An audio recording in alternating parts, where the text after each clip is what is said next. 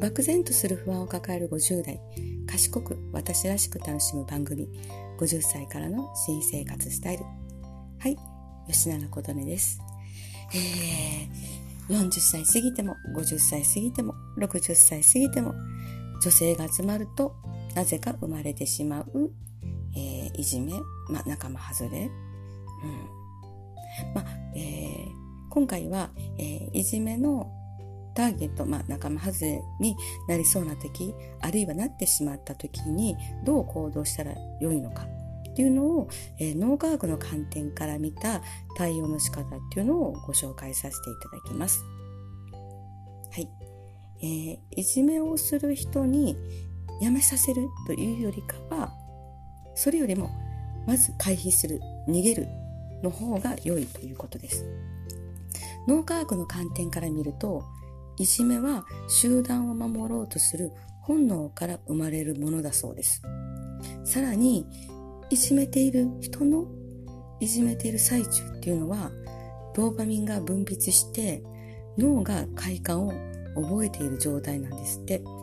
で、ドーパミンっていうのはご存知の通り、神経伝達物質で快感とか幸せ感とか、やる気だったり、うん、そういったあの感情を、えー、作り出す脳内ホルモンですね。例えば、えー、試験の結果では合格したってなった時、やったーって喜びますよね。それはもうドーパミンが出てる状態ということです。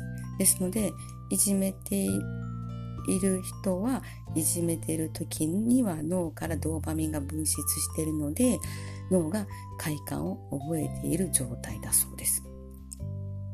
ということでいじめをしている最中人は本能レベルで快感を覚えているということなんですね。この状態を理性で止めようとしてもなかなか止まらなくて難しいところだそうです。だからもしもしねあのターゲットになってしまったらやめさせることよりもこう自分に向いた注意というのを払うここから逃げる相手から逃げるということに専念した方が良いそうです、えー、特に女性同士の場合ってあの真正面の攻撃の仕方というよりもこう巧妙なこうね遠回しな仕方が多いですよね。例えば、あの、カバン一つにしてもね、あの、2、3人の女性が、えー、いじめられてる人に、いや、今日すごく可愛いカバンよねって、うんってちょっと、なんかこう、言葉にする、文字化にするとそうでもない言葉なんだけれども、こう、なんか小馬鹿にされたような雰囲気とか気配とかあるじゃないですか。そういった、あの、これを言うことをされたからこうだってすごく反撃しにくい傾向ってありますよね。例えばこう LINE のグループでもあの自分の知らないところで LINE のグループが組まれてて知らない間にこうみんな交流しててあの自分を入ろうとするとなかなか会話が読み取れない。え何その私の知らないところで何かつながってるのっていうようなってありますよね。ということで何かこう嫌な気配を感じたら、えー、次のような行動をとりましょう。はい。えー、では次は脳科学の観点から見たいじめに効果的な3つの対処法。1、えー、意味がないと思わせる。一番いいのは、えー、相手が、えー、自分に向けてるいじめに気づかないことだそうです。誰かに嫌味を言われてもあまり気にならない人っていますよね。え、そんなこと言われたっけ？って周りから同情されても、ん？って全く気づいてない人ね。もしあなたがそのタイプであれば、もうそのままでいることが一番です。えー、いじめる側の脳が求めているっていうのは、攻撃中に分泌されるドーパミンだそうです。思うような反応が得られなければ、相手が全く気づいてなければ、ドーパミンも出ないので、自然とクールダウンして、ターゲットから外れるそうです。なるほどね。うん。次、2番目。意外と怖い人になる。そうは言っても、こう、気づかないとか、受け流されないから、どうしたらいいんだろうって思うタイプの方が多いと思うんですね。で、こういった場合は、無理にこう受け流したりスルーするよりかは、反対に少し言い返す。小さな言い返しでも、あの、大丈夫なので、あの、いじめられたら、攻撃をかけられたら、少し反撃する。小さく反撃するっていうのをするといいそうです。で、という、この人は反撃をしてくるっていう相手にイメージを植え付ければ、いじめやすい対象からは外れてくるので、あの、自分にそういう言い返すっていうあの鎧をかぶりましょう。身につけましょうっていうとこです。はい。えー、でも直接そういうことなんて言えないよっていうのってありますよね。そういった場合は、えーと、その方よりもいじめる人よりも少し強い人を自分の味方につけるっていうのがいいそうです。そういう方法もあるそうです。で、えー、その場合ってそのいじめてる人よりも少し強い人例えば会社で言えば、えー、上司とかね。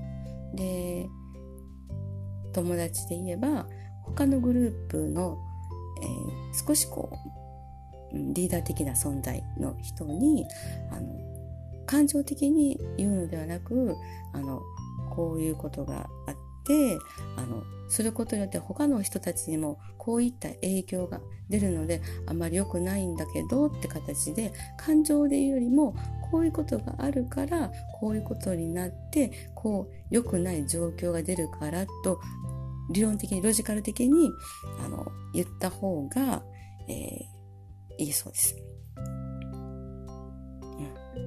結局感情で話すとね受け手の相手側もあのバックについてほしい相手もあの血は喧嘩として思われてしまうことがあるし自分たちの間で解決してよってなることも多いのでそういった時は感情で話すのではなくて具体的に論理的に、えー、相手に説明する方がいいです。はい。じゃあ今日のまとめ言葉です。いじめの仲間外れのターゲットになったら、なりかけたら、まず一つ目、その場から逃げろ。で、二つ目、気づかないふりをする。うん、何？ですね。三つ目、少し言い返し、鎧を身につける。四つ目、バッグを味方につける。でした。はあ、どうでしょう？いかがでしたでしょうか？いやー、ほんとでもこういうのって嫌ですよね。うん。まあ、あのー、うん。こういうことする人っていつも決まってません？うん。そういうのがあったら、あ、また病気が始まったと思って、右から左へ流しましょう。うん。で、まあそういうふうにしてるうちに、よくあるじゃないですか。あの、女性のグループって子供の時もそうだったんだけど、えっ、ー、と、今日は誰かがいじめられてとか仲間外れにされて次は誰かがまたその次は誰かがって結局したら自分に全部返ってくるっていうね。だからそこをそうやって回っていくものかな？回っていくものなんでしょうね、うん、っていうので、うん、また病気が始まったと思って流しましょう。で、えー、まあちょっと私いつもこういうような状況とかこういうお話をする時に頭に浮かぶ言葉なんですけれどもあのこう今トップに立ってるとか今あのみんなからああの人マウント取ってるなと思われる人ってを見る時ってあでもいつかは衰退するんだろうなって。このマウントの状態っていうのは永遠には続かない。で次また新しいマウントを取る人が現れるんだろうなっていうようなこう、うん、違う角度から見てしまうんですけどね。で、その時にいつもこう浮かぶ詩なんですけれども、あの、うん、小学校的にこう、授業で出ましたよね。えー、祇園少女の彼の声ってやつね。で、ちょっとそれを、えー、読んでみたいと思います。途中からですけどね。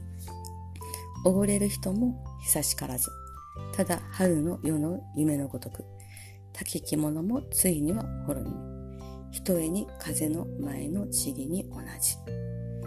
そういうことですよ。昔もそう。ということは今もそう。これからもそう。なので、えーうん、また病気が始まったと思って流しましょう。はい、えー、いかがでしたでしょうか。はい。最後までご視聴いただきありがとうございました。はい、えー、ではまたお会いしましょう。ありがとうございました。では。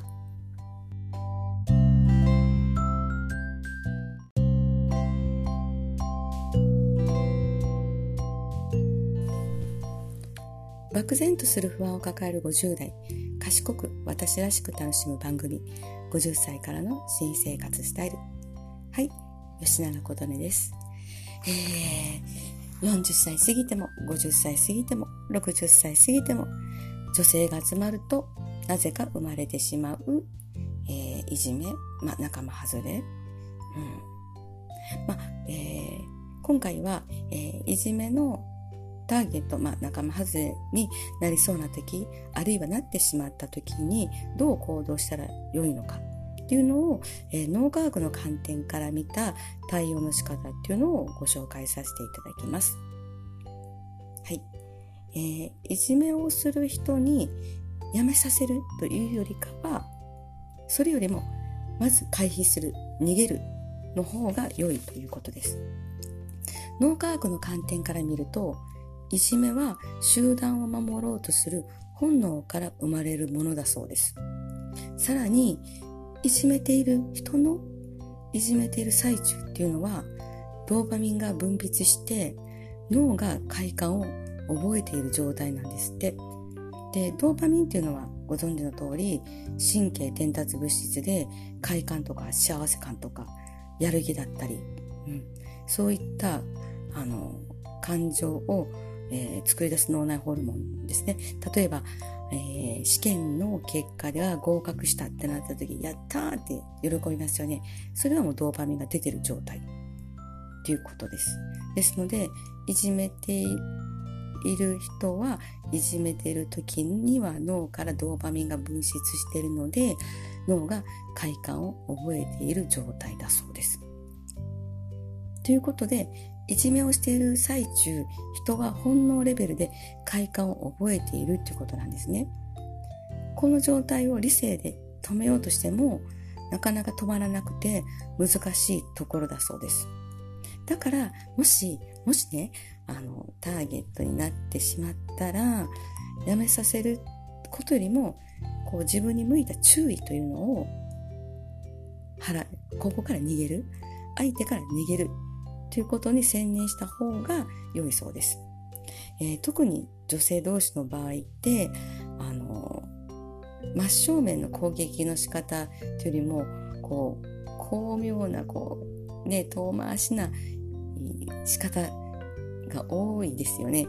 例えば、あの、カバン一つにしてもね、あの、2、3人の女性がえー、いじめられてる人に「いや今日すごく可愛いカバンよね」って「うん」ってちょっとなんかこう言葉にする文字化にするとそうでもない言葉なんだけれどもこうなんか小馬鹿にされたような雰囲気とか気配とかあるじゃないですかそういったあのこれを言うことをされたからこうだってすごく反撃しにくい傾向ってありますよね例えばこう LINE のグループでもあの自分の知らないところで LINE のグループが組まれてて知らない間にこうみんな交流しててあの自分を入ろうとするとなかなか会話が読み取れない。え何その私の知らないところで何かつながってるの？っていうようなってありますよね。ということで何かこう嫌な気配を感じたら、えー、次のような行動をとりましょう。はい、えー、では次は脳科学の観点から見たいじめに効果的な3つの対処法。1、えー、意味がないと思わせる。一番いいのは、えー、相手が、えー、自分に向けてるいじめに気づかないことだそうです。誰かに嫌味を言われてもあまり気にならない人っていますよね。え、そんなこと言われたっけ？って周りから同情されても、ん？って全く気づいてない人ね。もしあなたがそのタイプであれば、もうそのままでいることが一番です。えー、いじめる側の脳が求めているっていうのは攻撃中に分泌されるドーパミンだそうです。思うような反応が得られなければ、相手が全く気づいてなければ、ドーパミンも出ないので、自然とクールダウンして、ターゲットから外れるそうです。なるほどね。うん。次、2番目。意外と怖い人になる。そうは言っても、こう、気づかないとか、受け流されないから、どうしたらいいんだろうって思うタイプの方が多いと思うんですね。で、こういった場合は、無理にこう受け流したりスルーするよりかは、反対に少し言い返す。うん、小さな言い返しでも、あの、大丈夫なので、あの、いじめられたら、攻撃をかけられたら、少し反撃する。小さく反撃するっていうのをするといいそうです。で、というこの人は反撃をしてくるっていう相手にイメージを植え付ければいじめやすい対象からは外れてくるのであの自分にそういう言い返すっていうあの鎧をかぶりましょう身につけましょうっていうとこです。はい、えー、でも直接そういうことなんて言えないよっていうのってありますよね。そういった場合は、えーとその方よりもいじめる人よりも少し強い人を自分の味方につけるっていうのがいいそうです。そういう方法もあるそうです。で、えー、その場合ってそのいじめてる人よりも少し強い人例えば会社で言えば、えー、上司とかねで友達で言えば他のグループの、えー、少しこうリーダー的な存在の人にあの感情的に言うのではなくあのこういうことがあってあのすることによって他の人たちにもこういった影響が出るのであまり良くないんだけどって形で感情で言うよりもこういうことがあるからこういうことになってこう良くない状況が出るからと理論的にロジカル的にあの言った方が、えーいいそうです。結局感情で話すとね受け手の相手側もあのバックについてほしい相手もあの血は喧嘩として思われてしまうことがあるし自分たちの間で解決してよってなることも多いのでそういった時は感情で話すのではなくて具体的に論理的に、えー、相手に説明する方がいいです。はいじゃあ今日のまとめ言葉です。いじめの仲間外れのターゲットになったら、なりかけたら、まず一つ目、その場から逃げろ。で、二つ目、気づかないふりをする。うん、何？ですね。三つ目、少し言い返し、鎧を身につける。四つ目、バッグを味方につける。でした。どうでしょう？いかがでしたでしょうか？いやー、ほんとでもこういうのって嫌ですよね。うん。まあ、あのー、うん。こういうことをする人っていつも決まってません？うん。そういうのがあったら、あ、また病気が始まったと思って、右から左へ流しましょう。うん。で、まあそういうふうにしてるうちに、よくあるじゃないですか。あの女性のグループって子供の時もそうだったんだけど、えーと、今日は誰かがいじめられてとか仲間外れにされて次は誰かがまたその次は誰かがって結局したら自分に全部返ってくるっていうね。